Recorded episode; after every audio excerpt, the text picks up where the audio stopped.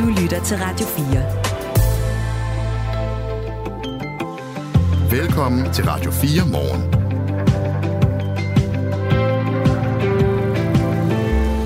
Den her time, der taler vi videre om elbiler, for lige nu der stiger benzinpriserne, så det kunne jo være fristende at købe en elbil, men hvad skal man gøre, hvis man ikke har masser af penge eller en høj løn? Der er nemlig ikke en masse brugte elbiler til salg for 30 eller 40.000, som man kender det fra markedet for benzinbiler. Vi skal høre fra en bilforhandler lidt senere. Du stod op til en onsdag, hvor ja, verden står endnu. Der er sket lidt på politikfronten. Therese Scavenius har været ude og sige ting. Øh, en af de mest omtalte politikere, altså Alternativets Theresa Scavenius. Der er også et nyt parti, der har fået tre vælgererklæringer. Det tror jeg lige, øh, vi kommer til at tale om også. Altså et spritnyt parti. Også et parti, som jeg lover bliver omtalt rigtig meget i den kommende tid. Ellers noget, vi skal reklamere for. Ja, vi kan da reklamere for, at øh, det kun er rimeligt, at offentlige ledere med ansvar for milliardbudgetter og tusindvis af ansatte får en lukrativ fratagelse ved en eventuel fyring.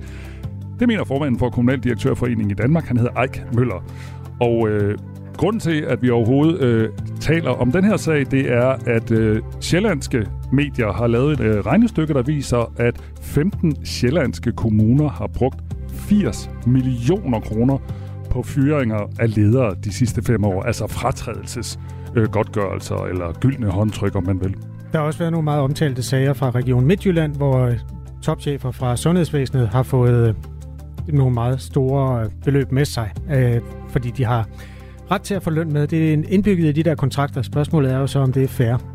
Det er det, hvis man spørger en kommunaldirektør. Øhm, ja, og husk, du, dine holdninger er jo velkomne på nummer 1424, hvis du lytter med og har en lille smule indsigt i det, vi taler om. Og din værter her til morgen, det er Kasper Harbo og Michael Robach, og lige nu der er klokken 7 minutter over 7. Godmorgen. Godmorgen. Du lytter til Radio 4 morgen. På den anden side af Nordsøen, der vil Storbritannien med premierminister Sunak i spidsen tilbagerulle sine kortsigtede klimamålsætninger. Altså de målsætninger, der skulle nedbringe CO2-udslip osv. Det er en historie, som øh, det britiske statslige selskab BBC i dag er ude med. Altså et stort politisk skifte i forhold til klimapolitikken i Storbritannien. Morten Rønnelund er med os nu. Godmorgen. Godmorgen, Kasper.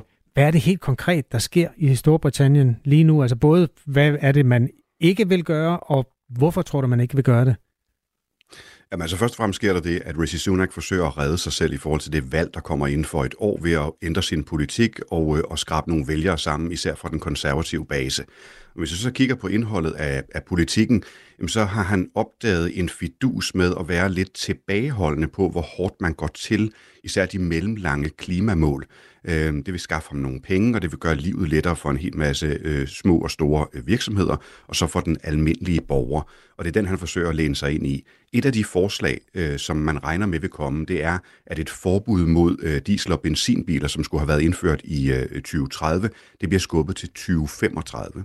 Øh, og så har der været et par andre små ting, sådan noget som, at han vil have fjernet bump på småveje, altså villaveje og lignende, så bilerne kan køre hurtigere igen, fordi han synes, det var et for stramt klimagreb at sætte deres hastighed ned, for at de skulle udlede mindre.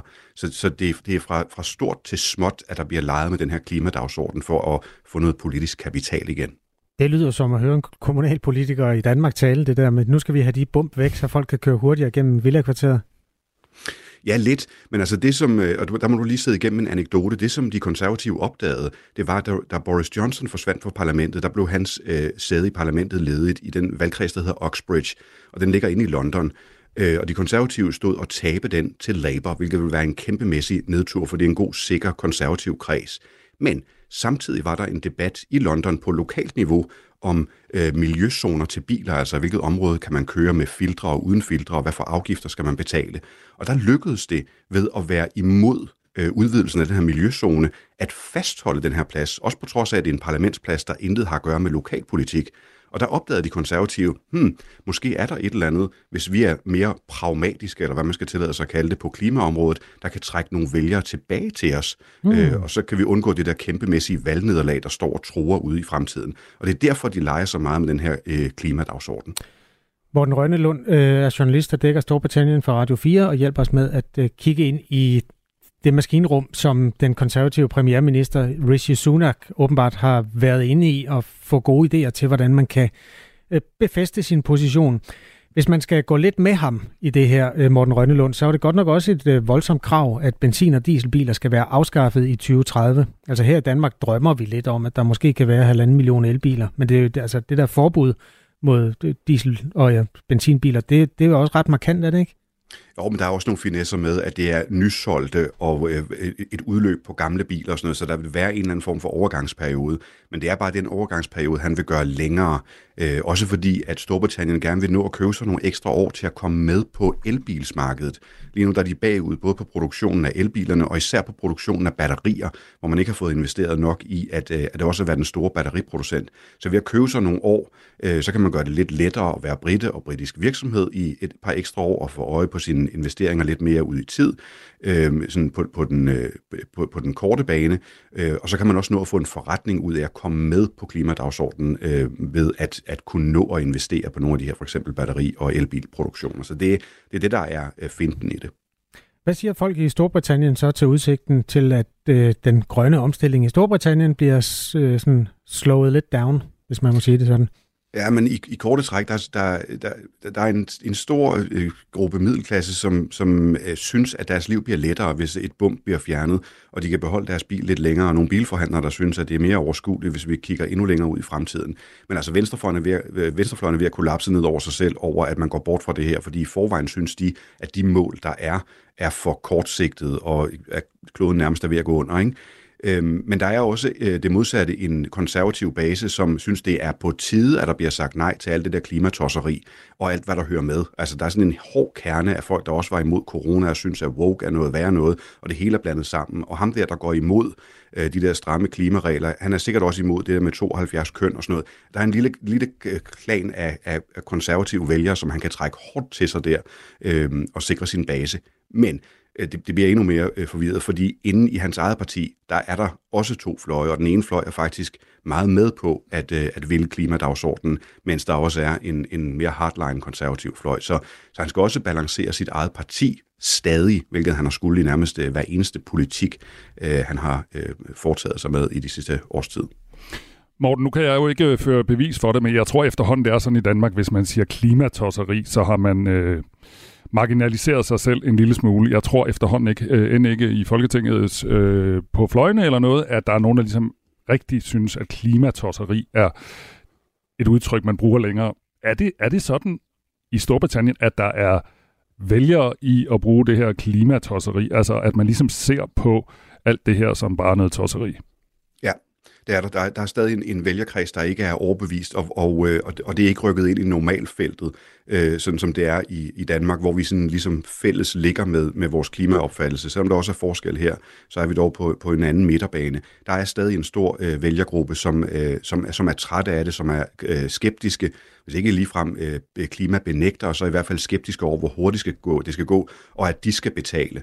Øhm, så, hvis det skal være, så skal det heller være de store olieselskaber og deres øh, øh, indtjening, man skal tage noget skat på, eller, eller sådan et andet. Så det er der helt klart øh, vælger i, og det er også derfor, at det kan lade sig gøre for en premierminister at stille sig op og blande sig i, hvor der er bump på vejene, og så få en succes ud af det i forlængelse af et valg, øh, hvor en parlamentsmedlem taler om lokale forhold og vinder parlamentsdelen af, af sit valg. Så der, der er stadig masser øh, af, af strøm i, i den ledning, og det er også derfor, at de lænder så hårdt ind i den, de konservative nu. Det er øh, afslutningsvis Morten Rønnelund. Der er mange danskere, der er komplet ligeglade, hvem der er øh, premierminister i Storbritannien. De får alligevel ny hver tredje måned. Men øh, lige præcis klimapolitik er jo et globalt anlæggende, og det her kan jo godt betyde noget for resten af Europa. Øhm, det her det er et meget stort spørgsmål, men tror du, det betyder noget for, hvordan man driver klimapolitik andre steder, når man slækker på målene i Storbritannien? Jeg må helst ikke sige, hvad der foregår inde i hovedet på alle de andre politiske ledere. Det er klart, at hvis den, øh, den 8. største udleder af CO2 i verden begynder at slække lidt på sine mellemlange mål og dække sig af med, at vi, vi når stadig vores 2050-mål, vi gør det bare lidt anderledes inde i maskinrummet, jamen så er det da fristende for mindre nationer, der har noget i klemme, øh, og som også kan være presset på økonomien, øh, og følge noget af det, når nu de store gør det. Så på den måde kan det jo øh, smitte, at, at, at de store, som kan lave en, en markant ændring, de ikke øh, går, går forrest. Øh, om det kommer til at ske, det er jo et åbent spørgsmål, ligesom det er et åbent spørgsmål, om Rishi Sunak øh, bliver genvalgt og rent faktisk kan gennemføre nogle af de her øh, øh ting, eller om det bare er sådan lidt spil fra galleriet, og så kan man trække sig lidt tilbage på den i, øh, igen senere. Det er godt. Øh, kvart over syv er klokken, og vi har talt med Morten Rønnelund. Ha' en god dag. Lige måde, godmorgen. Godmorgen. Godmorgen. Journalist, der dækker Storbritannien for os på Radio 4. Du lytter til Radio 4 morgen. Trænger vi ikke til en øh, verdensrekord, egentlig? Jo, det gør vi da. Manden med verdens største løg. Ja, hvad, Ja. Hvad, hvad har han nu bedrevet? Ja, vi bliver faktisk i England, øh, som vi lige var nu. I det nordlige England, der blev der nemlig holdt sådan en øh, ganske særlig konkurrence, hvor folk kunne komme slæbende med deres kæmpe grøntsager. Nå, okay. Ja. Det er grøntsager. Ja, jeg er der tilbage på sporet, kan jeg høre. Og kæmpe løg Ja, var på programmet. hold da op. Og øh, Gareth, Gareth, Gareth, Gareth. Gareth, it. ja, Griffin, øh, han mødte op med et kæmpe løg på 8,97 kilo. Ny verdensrekord. Uh, jeg elsker løg. Det lyder som et godt... Er det et gult løg, eller hvor er vi henne i øh, løgfamilien? Det tror jeg, det er. Ja. Nu må du ikke stille meget, du må ikke stille meget indgående spørgsmål til. Ah, okay, du har bare læst den. Jeg, jeg, jeg, jeg tilstår, det er en historie, jeg, jeg bare har læst. Ja, fair nok. Men altså, hvad, ny verdensrekord, kæmpe løg, så nu kan der blive løgkompot, løgtærte, løgsuppe, løg. Ja, bare ristet løg, ikke? Altså, det smager så dejligt. Øh, spørgsmål nummer et er... Nej, jeg ved ikke, hvor mange spørgsmål jeg har. Jeg har måske kun et. Har han brugt en anden teknik end alle de mennesker, der hidtil i verdenshistorien har dyrket løg? Pas. Okay. Ah, det vil jeg næsten tro. Og så må han jo ligesom have en eller anden sort, der er giver de her kæmpe løg. Der var også en anden øh, deltager, som gik glad hjem. Det var Paul Proud. Ja, stolt, gik stolt og glad hjem. Ja, præcis. Han havde både det største kålhoved, det er så sjovt, det her. den største pastinak, Ja. den største gulerod og den største agurk.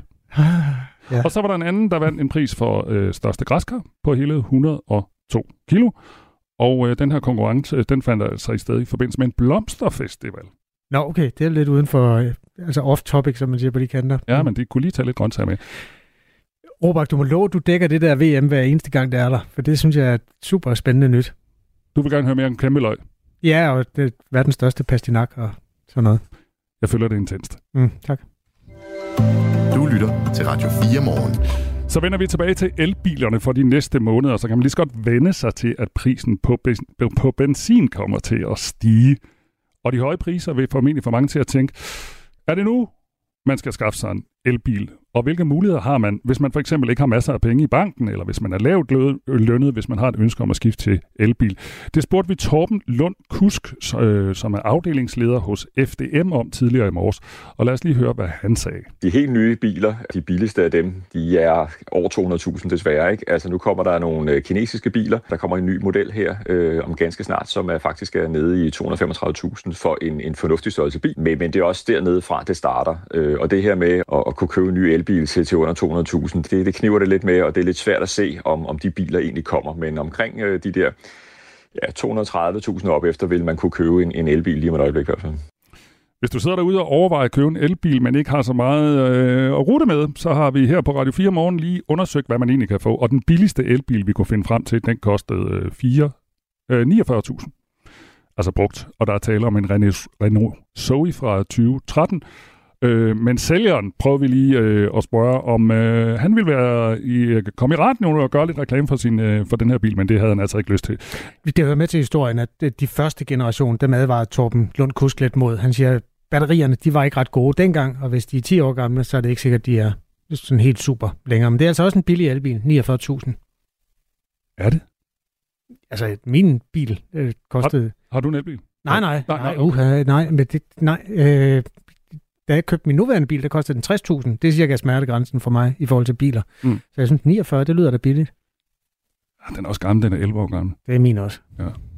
Manden, der solgte den, øh, ville ikke i radioen. Men vi fik kontakt til en anden bilforhandler, som sælger en af de billigste bil, øh, elbiler, vi kunne finde frem til. Og her er der altså også tale om sådan en Renault Zoe, men den er fra 2014, og den har kørt 70.000 kilometer, og så koster den 65.000 kroner. Og lad os lige høre, hvad sælgeren af bilen øh, mener, man får for pengene. Det første store og vigtige spørgsmål er jo, om sådan en elbil overhovedet kan køre. Det kan den sagtens, men øh, det er jo en af de første øh, elbiler, der sådan øh, er kommet på markedet i stor stil, så, så, så, så batteriet har ikke så meget rækkevidde, som, som man godt kunne tænke sig. Øh, så, så hvis man har en elbil til 65.000, så må man finde sig i, at, at den ikke kører så langt på en opladning. Altså, Renault øh, har jo solgt den på, at den kunne køre mellem 100 og 200 km, dengang den var ny. Øh, men nu er bilen jo 10 år gammel, og, og, og hvis vejret bliver lidt halvskidt, så tænker jeg nok, at, at, at vi maks får 100 km ud af den. Det er jo ikke alverden, så man skal ikke pendle til, til København, herfra hvor jeg står i hvert fald hver dag. Så kommer man ikke på arbejde. Hvis man har sådan en, øh, en, en aktionsradius max på, på max 50 km hver vej, øh, så, så går det fint. Øh, fordi når man har sådan en elbil, så har man det med at køre hjem i garagen og sætte den til at lade, så den klar næste morgen igen. Problemet er jo, hvis man kører ud på ruten der og finder ud af, hov, det kunne også være rart lige at komme op og kigge på møbler i Glumsø, ikke? Så, så skal man jo til at finde et sted undervejs, hvor man kan lade og så videre. Så det er udfordringen. Det er skønt. Det er sådan en rigtig bilhandler, kan du høre, Kasper. Mm, det er, han hedder, ja, det er perfekt. Han hedder Christian Vølding, og han er indehaver af Vølding-biler i Slagelse. Og han er god til at sælge. Han siger også, man får en rigtig fin bil med mange fordele.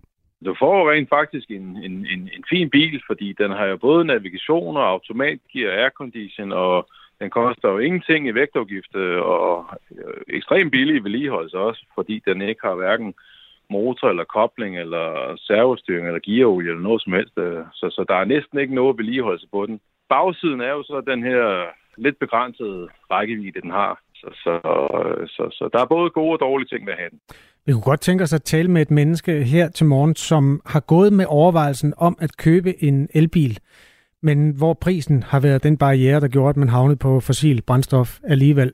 Hvis du har overvejet at købe en elbil, men måtte stå af på grund af prisen, så skriv lige til os på 1424, eventuelt med henblik på, at du har tid til at tale med os to minutter om de overvejelser.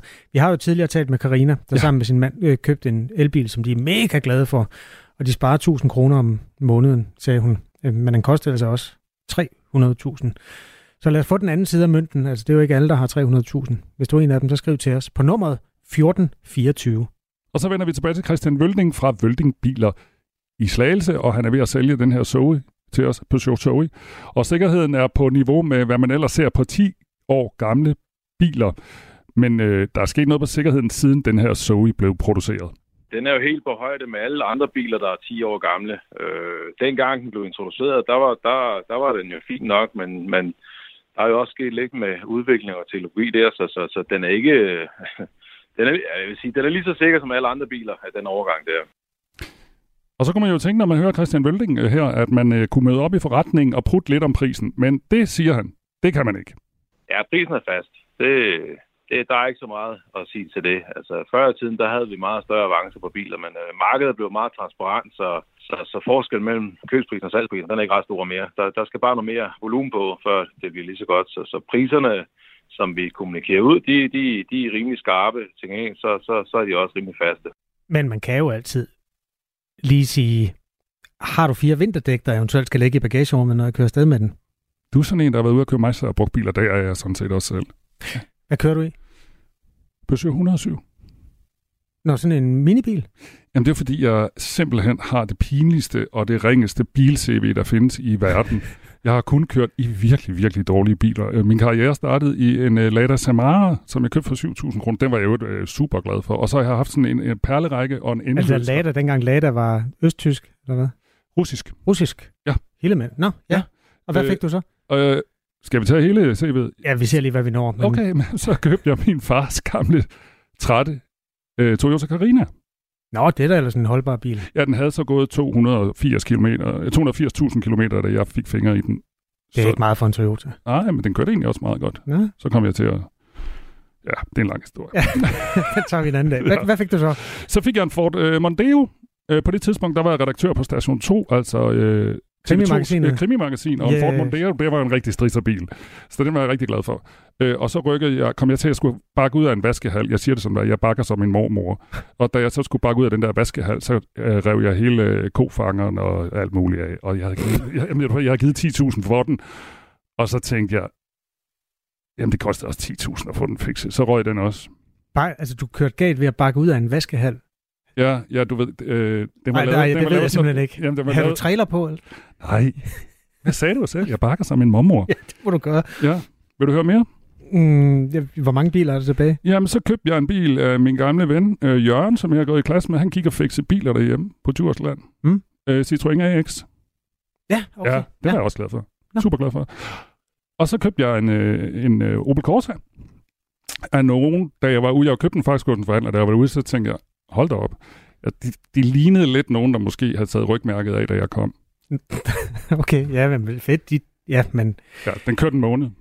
Nå, hvad skal Men jeg, jeg- så jeg- skulle du have den vasket, og så gik det galt. Nej, jeg har givet 6.000 for den, men når jeg hver eneste gang jeg holdt i tomgang, så gik den op på sådan noget, jeg ved ikke engang, hvad det hedder, men du ved sådan noget, Ja, det Ja. lyder i hvert fald som Ja. noget, der ikke skal være der. Ja, og så gik jeg ud og klagede, og jeg var sådan en lille smule bekymret for de der typer, jeg havde købt den af, om de ville øh, tage den tilbage. Og så lavede vi sådan en eller anden aftale med, at jeg fik 3.000, og så skrottede de den. Og så kommer vi frem til, at jeg tænkte, nu går det simpelthen ikke længere. Jeg køber en ny bil, og så ledte jeg efter den billigste bil, man overhovedet kunne få i 2015, og det var en Peugeot 107. Den kostede, jeg tror den kostede 85 eller 75.000. Fra ny? Ja. Okay.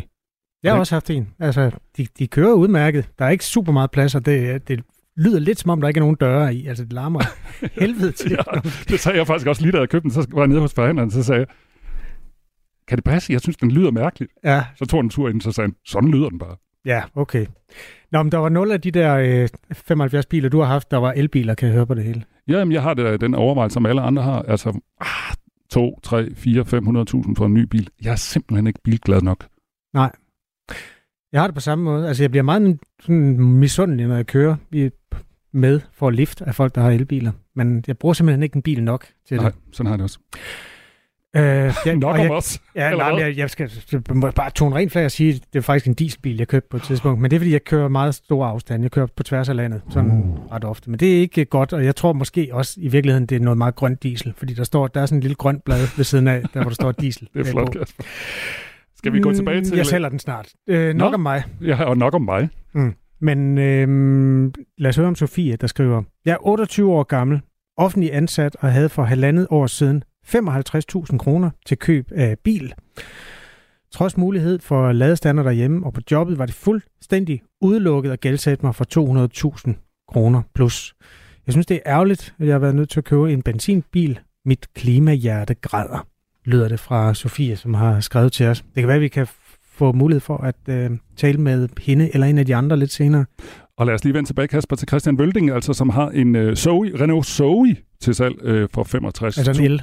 En elbil, ja. ja. Øh, Christian Vølding er bilforhandler i Slagelse, og han siger, han, er, han sælger den godt, han siger, det er en rigtig fin bil. På en tilsvarende øh, 10 år gammel øh, Ford Fiesta øh, med væsentligt flere kilometer på tælleren, tror jeg. Øh, og så, som måske nok også er mere anvendelig i virkeligheden. Ikke? Men, men hvis man vil være med på den grønne bølge, så er det jo den her vej, det går. Ikke? Og, og, og salgstallene for nye biler, de, de viser jo også, at, at der bliver solgt rigtig mange af den her type biler nye. Altså hvis jeg havde 100% styr på mit øh, sådan daglige kørselsmønster og, og, og kunne klare mig med de kilometer her, så ville jeg købe en, en, en Zoe. Det vil jeg. han sælger den godt. Men bilen har været til salg i et par måneder, og interessen har været stor, fortæller Christian Vølding. Og så kunne man jo tænke, skal jeg køre til Slagelse og købe den?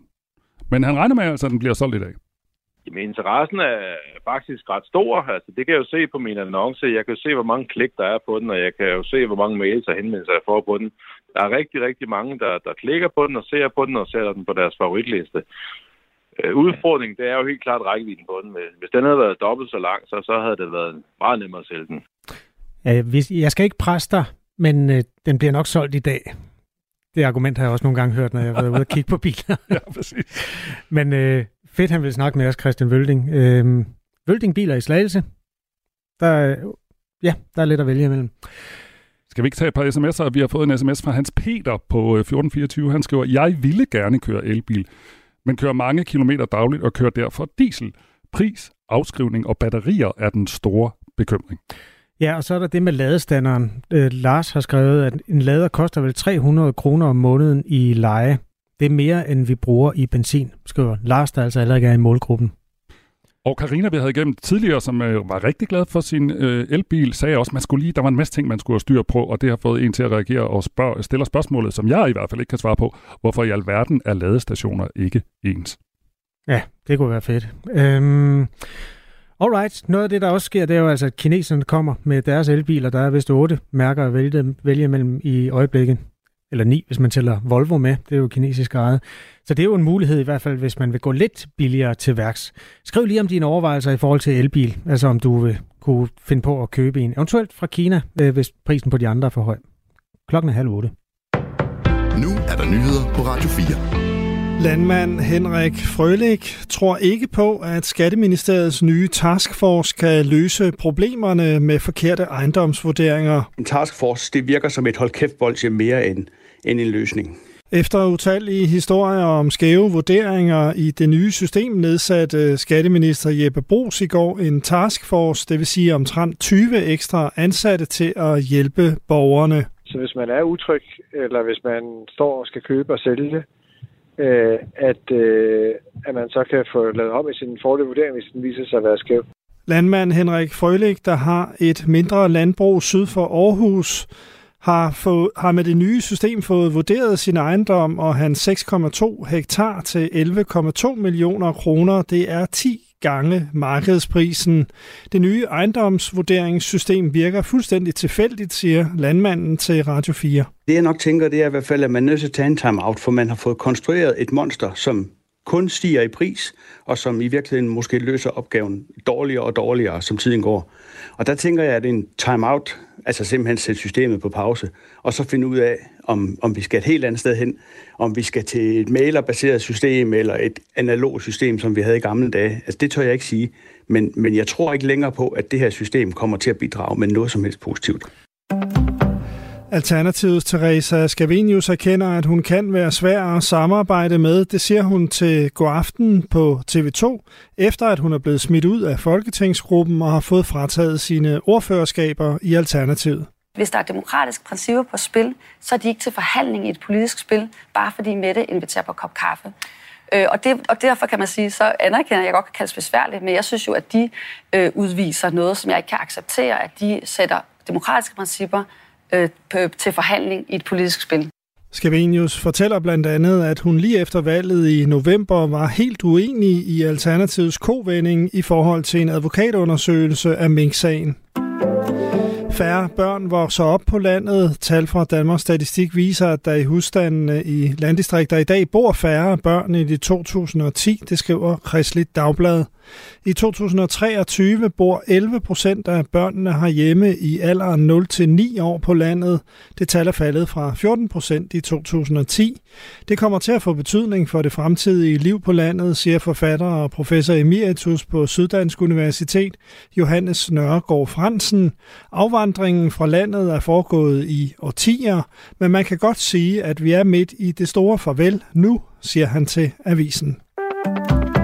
Rusland bruger madmangel som våben, det sagde Ukraines præsident Volodymyr Zelensky i en tale til FN's generalforsamling i aftes. Russia is launching the food prices as weapons. Rusland påvirker fødevarepriserne som et våben. Det rammer befolkninger fra Afrikas Atlanterhavskyst til Sydøstasien, sagde Zelensky. Vores havne ved Donaufloden er stadig udsat for angreb fra droner og missiler, sagde han.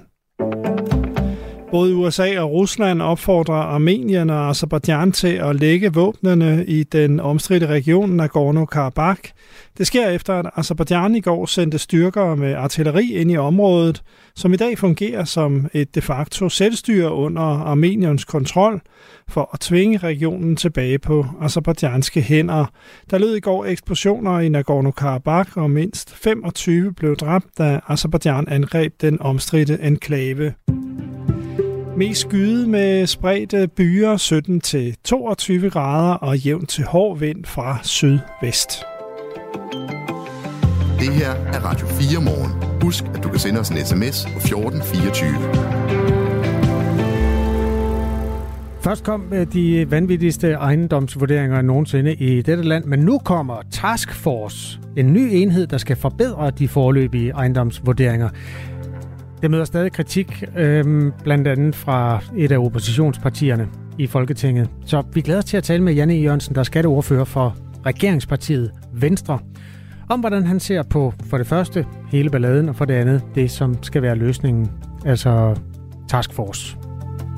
Sjællandske Nyheder har lavet en optælling. De har for, øh, talt op, at kommunerne i Region Sjælland har brugt mere end 80 millioner kroner på afskedelser af chefer og direktører de sidste fem år. Altså på gyldne håndtryk, Hmm. fratrædelsesgodtgørelser, hvad det hedder. Er det rimeligt? Eller er det ikke rimeligt? Det tager vi en snak med Eik Møller om. Han er formand for Kommunaldirektørforeningen og kommunaldirektør i Ballerup Kommune. Det er noget af det, vi skal nå inden 8, men lad os lige begynde med elbilerne. Klokken er 5 minutter over halv 8 nu. Du lytter til Radio 4 morgen. Hans Peter skrev om de elbiler der, som jo er så hundedyre, øh, og Hans Peter er fra Hvidovre i øvrigt. Han vil gerne have en, øh, men kører f- mange kilometer dagligt, og er derfor havnet i en diesel. Hej Hans Peter. Ja, hej. Tak fordi du skrev til os. Naturligvis. Øhm, du kører mange kilometer dagligt. Hvor mange er det? Øh, jamen, jeg pendler fra Hvidovre til Frederikssund. Øh, det er cirka 100 km for at komme på arbejde. Og så har jeg et job, hvor jeg kører ud til forskellige virksomheder, både i lokalområdet, men, øh, men også andre steder. Så øh, den sniger sig hurtigt op på 200-250 km øh, dagligt. Hvorfor vil en elbil ikke kunne gøre det tilfredsstillende? Jamen, det, det vil den også, øh, kan man jo se med de nye rækkevidder, der er på elbiler og sådan noget. Men, øh, men det er jo er, øh, når man kører så mange kilometer, jeg, jeg har sådan en forsikring, at jeg kører plus 40.000 om året. Og hvis jeg kigger på et, et batteri, øh, jamen, så er der en garanti til cirka 160.000. Nu har jeg kørt øh, bil i, i mange, mange år, øh, og jeg ved, hvor langt en, en diesel øh, kan, kan køre. Øh, en dieselmotor, hvad er der vedligehold og omkostninger? Men det ved jeg ikke på et øh, batteri. Kan jeg afskrive batteriet fuldstændig efter fire år? Øh, skal jeg købe et nyt batteri? Koster det 100.000, 125, 150.000? Jeg kender ikke den fremtidige omkostning. Hvad er bilen værd, når den har kørt 160, 180, 200.000? Jeg kan ikke gennemskue markedet.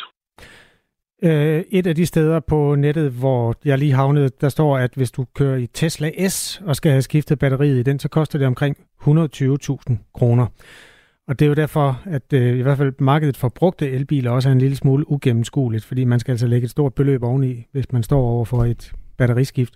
Omvendt, Hans Peter, så kan man sige, du giver vel omkring en krone per kilometer i, i brændstof, som det er lige nu. Det vil jo komme meget længere ned, hvis du kører el, så du kan hurtigt tjene dem ind med det forbrug af kilometer, du har. Jamen, jeg, jeg har været ved at, at prøve at regne på det. Jamen, øh, forrentning af, af øh, en bil til, til 300.000, for jeg skal jo have en, der kan levere de her kilometer dagligt. Øh, fordi jeg ved ikke, om jeg lige øh, kan holde ind og, og, og lade op. Det er ikke sikkert, at mit schema tillader det.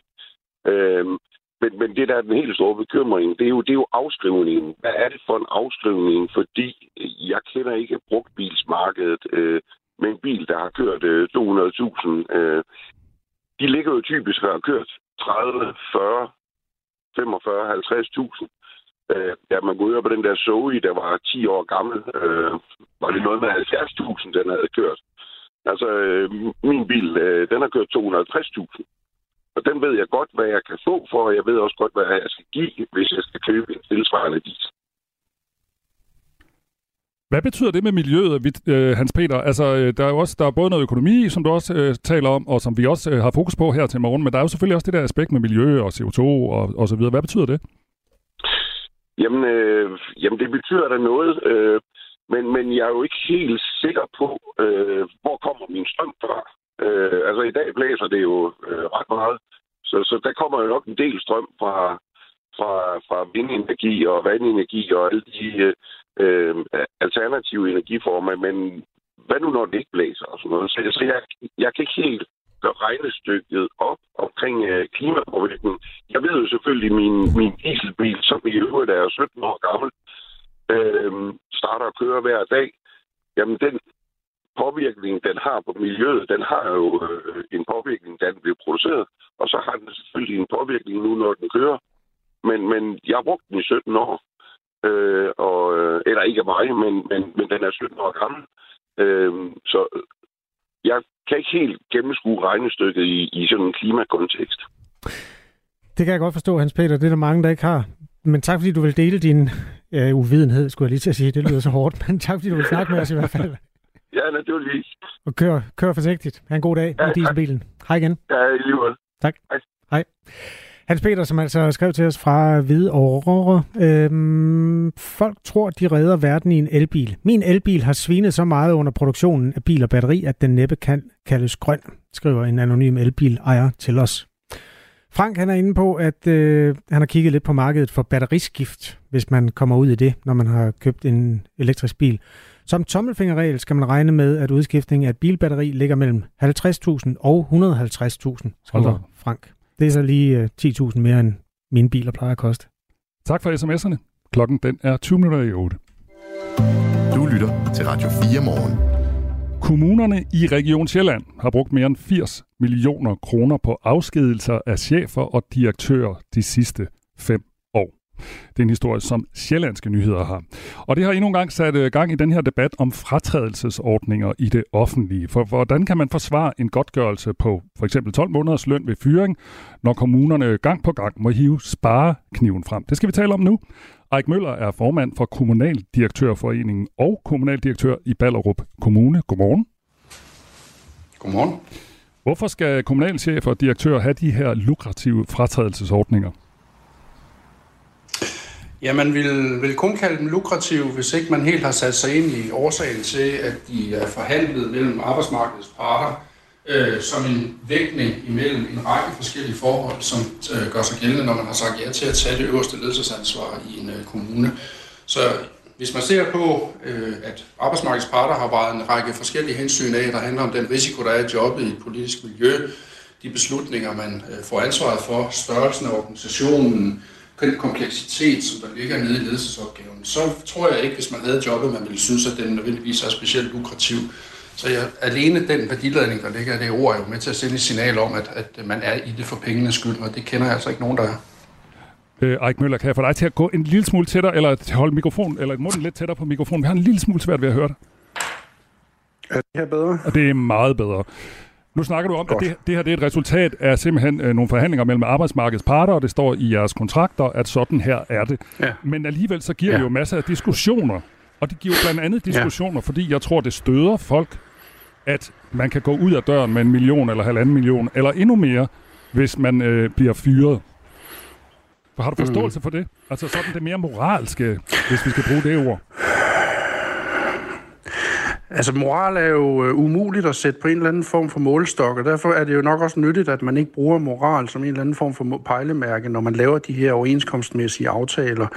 Øh, jeg kan godt se det, det der sker, øh, men jeg synes, det er et udtryk for en temmelig unuanceret forståelse af, hvad det er for en opgave, som de øh, kommunaldirektører, jeg kender, øh, løser, øh, og den opgave og den risiko, der ligger bygget ind i at skulle have ansvaret for at lede en bestyrelse, der i udgangspunktet er valgt på grund af, at de er meget uenige om, hvordan man skal løse opgaven i en kommune. Og den uenighed, den kan man jo godt som kommunaldirektør komme uforvarende til at være en del af, og dermed blive den, som man ligesom synes, nu behøver vi ikke dig mere, fordi uenigheden, den har vi ikke lykkes at overkomme. Så årsagerne til og begrundelserne for, at man øh, skal have den afsked, er jo, at der er en række øh, forskellige balancer i det job, som er forskellige fra andre typer af jobs. Men så lad os tage et øh, et par konkrete eksempler. Altså, Danmarks Radio beskrev sidste år, hvordan fem kommunaldirektørs fyringer kostede de respektive kommuner cirka 19 millioner kroner. Det er mange penge. Kunne de ikke mm. bruges meget mere fornuftigt? Fordi det er jo ikke sådan, at I har lave lønninger. Altså, I kan vel også spare lidt op undervejs? Jo, men det er bare pudsigt, når det kommer til den offentlige sektor, så er der den der opfattelse af, at vi i virkeligheden på mange områder burde gøre ligesom i det private, så var den offentlige sektor sikkert meget bedre. Men lige nøjagtigt, når det kommer til øh, topchefernes øh, løn- og ansættelsesvilkår og begrundelserne for, at øh, man ønsker en anden profil eller en anden i jobbet, så skal vi helt sikkert minde om den offentlige den private sektor så lidt som muligt. Det er altså et pudsigt paradoks. Og så er det jo som regel sådan, at man sammenligner det her med alle mulige andre ting og siger, kunne I ikke have brugt pengene på nogle flere hjemmehjælp hjælper eller nogle flere pædagoger eller noget andet. Det, altså, hvad skal man stille op med den uh, måde at regne på? Fordi den hænger jo ikke sammen med den måde, det faktisk foregår på i praksis, men det er den måde, det bliver udlagt på. Og det, det kan man jo ikke beskytte sig imod som kommunaldirektør. Man kan prøve at løse sit opgave så godt som muligt, og tage alle de uh, forskellige hensyn, der ligger i den organisation, der er politisk ledet. Og til sidst, så er der jo en risiko for, at man er den, der bliver pillet ud. Og det må politikerne jo stå på mål for. Jeg synes, det er noget underligt noget, det er cheferne, der selv skal forsvare det. Jeg taler med øh, Eik Møller, som er formand for Kommunaldirektørforeningen. Hvorfor kan man egentlig ikke lave det regnestykke? Altså, som du siger, man, altså, hvis, hvis man er borger i en kommune og hører, nu skal, øh, nu skal der skæres ned på børnehave eller skoler eller et eller andet, og man samtidig hører om en direktør, der får 2 mm. millioner med ud af døren. Hvorfor, hvorfor kan man ikke lave det regnestykke? Mm. Det er jo fordi, de går på to fuldstændig forskellige ting. Det er jo æbler og pærer. Øh, det, at man skal spare i en kommune, handler jo om nogle helt andre ting end det, øh, den relation eller den årsag, der er til, at man vælger at afskedige en topchef fra stilling. Og der er jo ikke, det er jo ikke det samme politiske rum, det er ikke de samme politiske overvejelser. Det handler jo om, hvor vil man hen, og er man enig eller uenig om den øh, kurs. Og så er der nogle øh, rammer for, hvad kommunen må bruge penge på forskellige ting, og det bliver så kylet ned i den samme gryderet, og så får man det der resultat ud af det. Men det kommer jo fra to helt vidt forskellige baggrunde. Men det kommer jo fra den samme kasse. Jo, jo, men det kan du sige om så mange ting.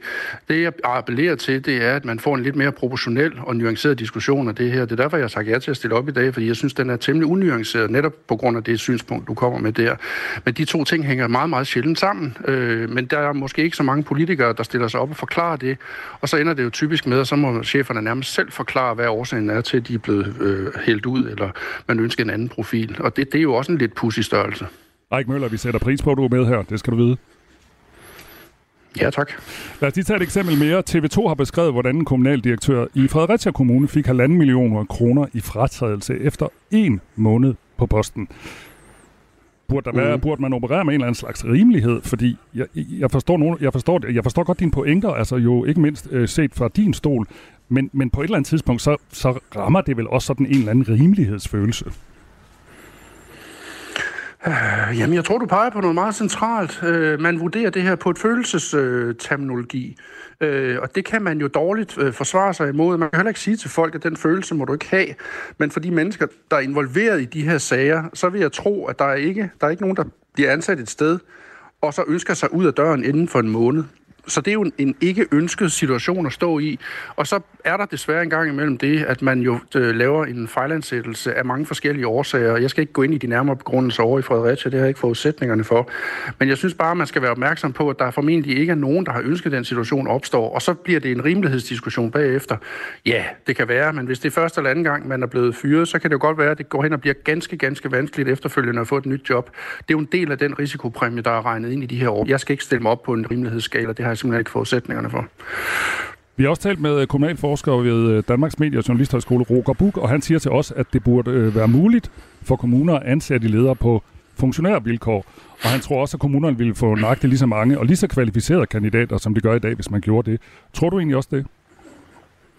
Jeg vil være forsigtig med at tilrettelægge min virksomhed efter, hvad Roger Buk tror. Men du vil ikke forholde dig til det? Jamen, jeg synes, det er noget sludder, øh, sagt lige ud af posen. Øh, fordi det, det er jo pudsigt nok, at man tænker, at den målstok kan man godt bruge til de offentlige topchefstillinger, men øh, man vil jo aldrig nogensinde anlægge det samme synspunkt på en privat toplederstilling. Der vil man tænke, at der, skal man, øh, der må man acceptere nogle markedsvilkår, at der er en pris for at få de dygtigste til at søge jobbet. Og personligt vil jeg sige, at jeg vil aldrig nogensinde acceptere de øh, vilkår, jeg øh, skulle ansættes under, hvis det var på de vilkår. Men vil det så sige, Erik Møller, øh, som øh, øh, du er formand for Kommunaldirektørforeningen, vil det sige, at I simpelthen ikke til at hugge eller stikke i, I synes, at sådan som det fungerer i dag, er rigtigt, også selvom at øh, sjællandske nyheder for eksempel kan dokumentere, at der er blevet brugt øh, øh, hvad, hvad, hvad var det, 80 millioner kroner på fem år i de sjællandske kommuner? Jamen det er, igen, det er en pudsig måde at stille spørgsmål på. Vi er ikke til at hugge eller stikke i. Jeg mener altså om, at den her ordning, jeg er ansat under, den er øh, forhandlet på plads af ansvarlige øh, parter på arbejdsmarkedet. En model, vi i øvrigt hylder på alle mulige andre områder. Men lige præcis på det her område, der er en eller anden pussighed over, der, der synes man ikke, at ordningen er i orden. Jeg skal ikke gøre mig til dommer over, om man har øh, truffet de rigtige beslutninger i de kommuner, du henviser til. Jeg synes, det er voldsomt. Det vil jeg gerne sige. Jeg synes, der periodvis er en øh, udskiftning, som heller ikke gavner øh, det langsigtede arbejde i kommunerne. Men det er jo ikke mit ansvar, og det er jo altid borgmesterens eller regionsformandens prerogativ at sige, at jeg ønsker en anden øh, til at lede den her organisation. Det kan jeg jo ikke mene noget om. Det har jeg jo ikke forudsætningerne for at blande mig i. Øh, så der, den ligger hos politikerne, og så derfor må det jo være en politisk afvejning her. At det, det, er, det er pudsigt nok, at jeg skal, jeg skal prøve, jeg skal forsvare at jeg er ansat på nogle vilkår, som nogle andre har forhandlet. Det, er jo, det, det synes jeg sjældent, jeg oplever i andre sammenhæng. Men lige præcis på offentlige lederstillinger, der er det som om, at det, der er det den, der så har sagt ja til jobbet, der skal forklare, hvorfor det er rimeligt. Det er pudsigt. Du skal have tak, fordi du svarede på vores spørgsmål. Velkommen. Eik Møller er altså formand for Kommunaldirektør Foreningen og kommunaldirektør i Ballerup Kommune. Du lytter til Radio 4 morgen. Vi kan lige mellem lande på elbilerne. Her er et regnestykke fra det virkelige liv, skriver vores vestjyske lytter Bo. Sagen er jo den, at elbilspriserne afholder mange fra at lave den grønne omstilling, selvom man måske kan være fristet af det i en tid, hvor benzinpriserne varsles at stige op i øh, nærheden af de der 18-20 kroner, i hvert fald i perioder. Bo han har kørt en Polestar 2 i et par år. Polestar det er øh, i den sidste ende kinesisk bil, den er opfundet i Sverige som bilmærke betragtet. Øh, nu er det brandet, ligesom Volvo, ejet af det der øh, Geely-koncernen, så vidt jeg ved. Øh, når Bo han skriver i hvert fald, at det har kostet ca. 170.000, og så yderligere noget brændstof og service og sådan noget, så altså godt og vel 200.000 i afskrivning og forsikring osv. Altså 210.000 kroner for at køre i to år, og der er han kørt 140.000 kilometer. Så hvis man dividerer det ud, så er det halvanden krone per kilometer. Den er brugt som arbejdsbil med 130 km til arbejdspladsen hver dag. Og så sådan nogle ture fra Vestjylland til København en gang per uge, skriver Bo, som altså åbenbart har et af de gode batterier, der kan trække hele vejen fra Vestjylland til København. Sagen er jo den, at de billigste modeller, hvis du går ud på og køber sådan en, ja, så havner du faktisk øh, i den situation, at du ikke nødvendigvis kan køre i et stræk. Øh, de billigste elbiler, der er på markedet lige nu, der er en kineser blandt andet til 250.000. Det er en MG. Øh, vældig fin at se på, men øh, batteriet holder altså kun til 350 km. Så det er jo ikke fra gasser, det skal i hvert fald. Det er et regnestykke, øh, Bo har lavet for vores skyld. Det er vi glade for. Så det kan man da forholde sig til. Afskrivning og forbrug cirka halvanden krone per kilometer. Du lytter til Radio 4 morgen. Kasper, tidligere på morgen, der kunne jeg fortælle dig om verdens største løg. Ja. Ny øh, verdensrekord. Altså biologiske løg. Altså, hvad hedder det? Planteløg. Løg, man spiser. ja, Kasper, ja. hvorfor skulle det ellers være? Det vejede 8,97 kilo. Ny verdensrekord. Øh, britiske Gareth Griffin havde sat den. Og det fik mig jo så til at tænke på øh, flere andre rekorder. Højeste nulevende hund. Ja, det er jo en logisk næste tanke at få. Hvor høj er verdens nulevende høj, øh, hund? Det er Grand, Grand, Grand Danoisen Freddy. Den er mere end en meter høj. Mere, det er en meget unøjagtig måde at måle verdensrekorder på. 1,035 meter, hvis du vil have det på den måde. Og Freddys livret er lædersofaer. Og han har i løbet af de sidste 18 måneder formået at tykke sig gennem hele 14 sofaer. Jeg vil have regnet med, at verdens højeste hund var højere end 1 meter. Det tænker jeg også, men det må være ligesom, jeg ved ikke, hvad det hedder, på en, øh, i nakken på en hund. Jeg tror ikke, hovedet tæller med. Nu er jeg lidt ude på de lange ski, men jeg tror, det er det. Vil du lave den samme sondring med giraffer og sige, øh, det er uden hoved? det ved jeg ikke. Nej, det synes jeg, den, den verdensrekord øh, giver jeg simpelthen Jeg har ikke. læst en Guinness. Nå, okay. Ja. Bevares. Ja. Nå, du kan få lidt flere øh, rekorder senere. Tak skal du have. Klokken den er 8 minutter i 8. Det her er Radio 4 morgen. De nye ejendomsvurderinger har fået en hård medfart, blandt andet fordi nogle af dem er helt hen i vejret. Vi har hørt om grunde, som pludselig er blevet vurderet til en milliard i det her digitale system, som jo altså har åbenbaret sine klare mangler. Skatteministeriet lancerer en ny taskforce. Det er sådan en specialstyrke, der skal gøre noget ved det her. Men ikke desto mindre er der stadig mange kritiske røster. Vi har haft en af dem med øh, lidt tidligere på morgen, Kim Edberg Andersen fra Nye Borgerlige. Ham tager vi lige et pip med om et øjeblik.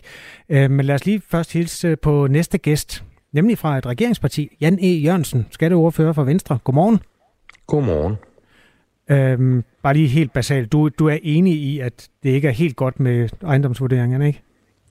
Jo, jo, der er jo nogle af de her vurderinger, der er kommet frem, som er, som er skæve. Mm. Det vigtige er jo, nu får vi dem rettet op, og det vigtige er også, at der er jo ikke nogen, uanset hvad vurderingen siger, der kommer til at betale mere i skat.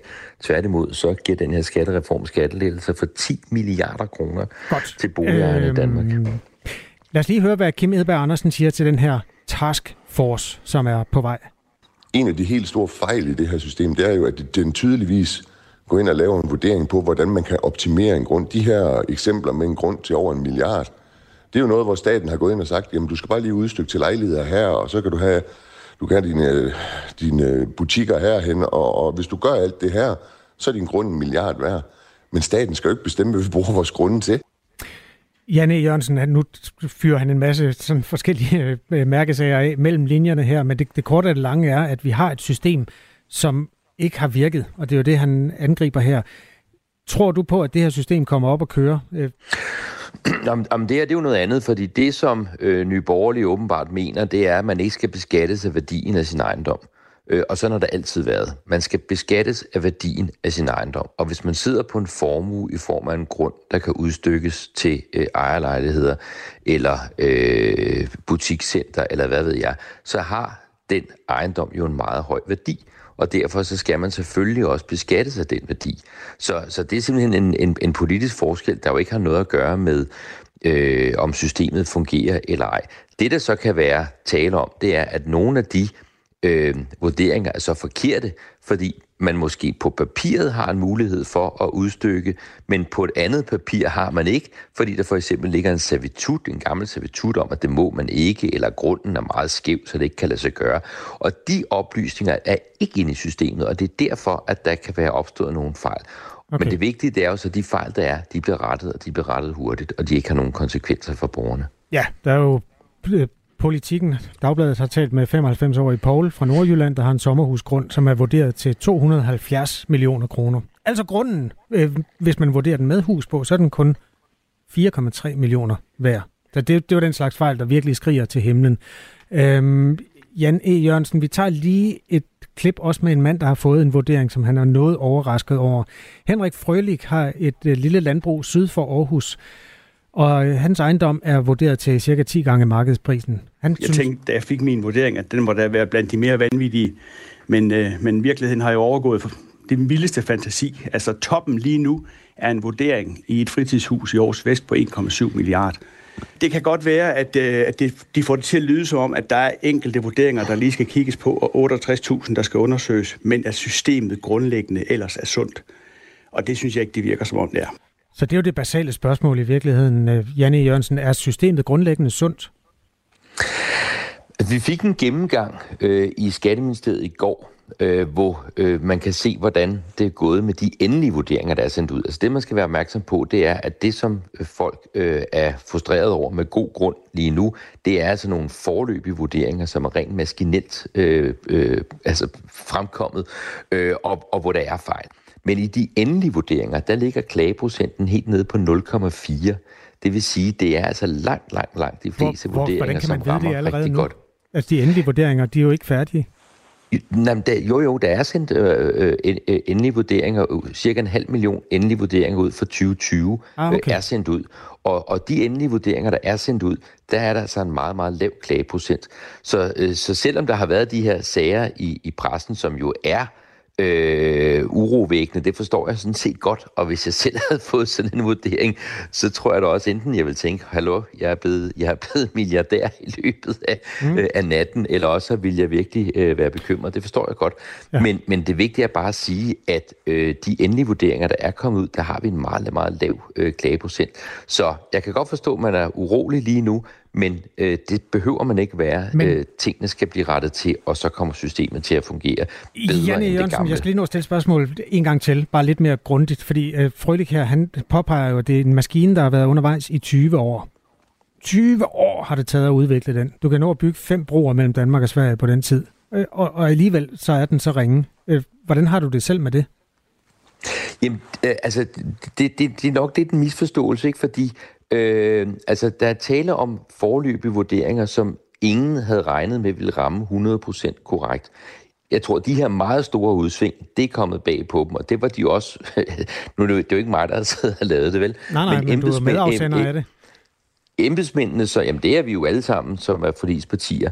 Øh, de embedsmænd, som har siddet med det, øh, ærger os også over, at der ikke har været en eller anden sikkerhedsventil lagt ind i systemet, sådan så hvis der for eksempel var en meget stor forskel på øh, ejendomsværdi og grundværdi, at den så havde sagt stop, og den var så blevet udtaget til manuel behandling. Det har selvfølgelig været det bedste. Men altså, hvor der er mennesker involveret, der kan der ske fejl. Det vigtige er, at de fejl, der sker, de bliver rettet, og de bliver rettet hurtigt, og de bliver rettet effektivt, og det er det, vi tager hånd om nu. Ja, men nu er det en maskine, ikke? Det er jo ikke mennesker. Jo, altså de, de øh, ting, som øh, folk påpeger, de bliver jo gennemgået af mennesker, mm. som går ind og kigger på det. Øh, og øh, der sidder folk klar til at tage telefonen i Vurderingsstyrelsen. Så hvis man har fået en vurdering, der er meget skæv, så skal man ringe. Og hvis man har fået en vurdering, som man synes måske er lidt skæv, så kan man også tage det helt roligt, fordi man kommer ikke til at betale en krone mere i skat øh, øh, af sin bolig, øh, end det man gjorde i forvejen. Så alle bør kunne være rolig, men jeg kan godt forstå, at nogen ikke er det. Og det er derfor, vi blandt andet snakker sammen nu, det er for at berolige befolkningen. Janne Jørgensen, tak fordi du var med i Radio 4 morgen. Selv tak. Skatteordfører hos Venstre.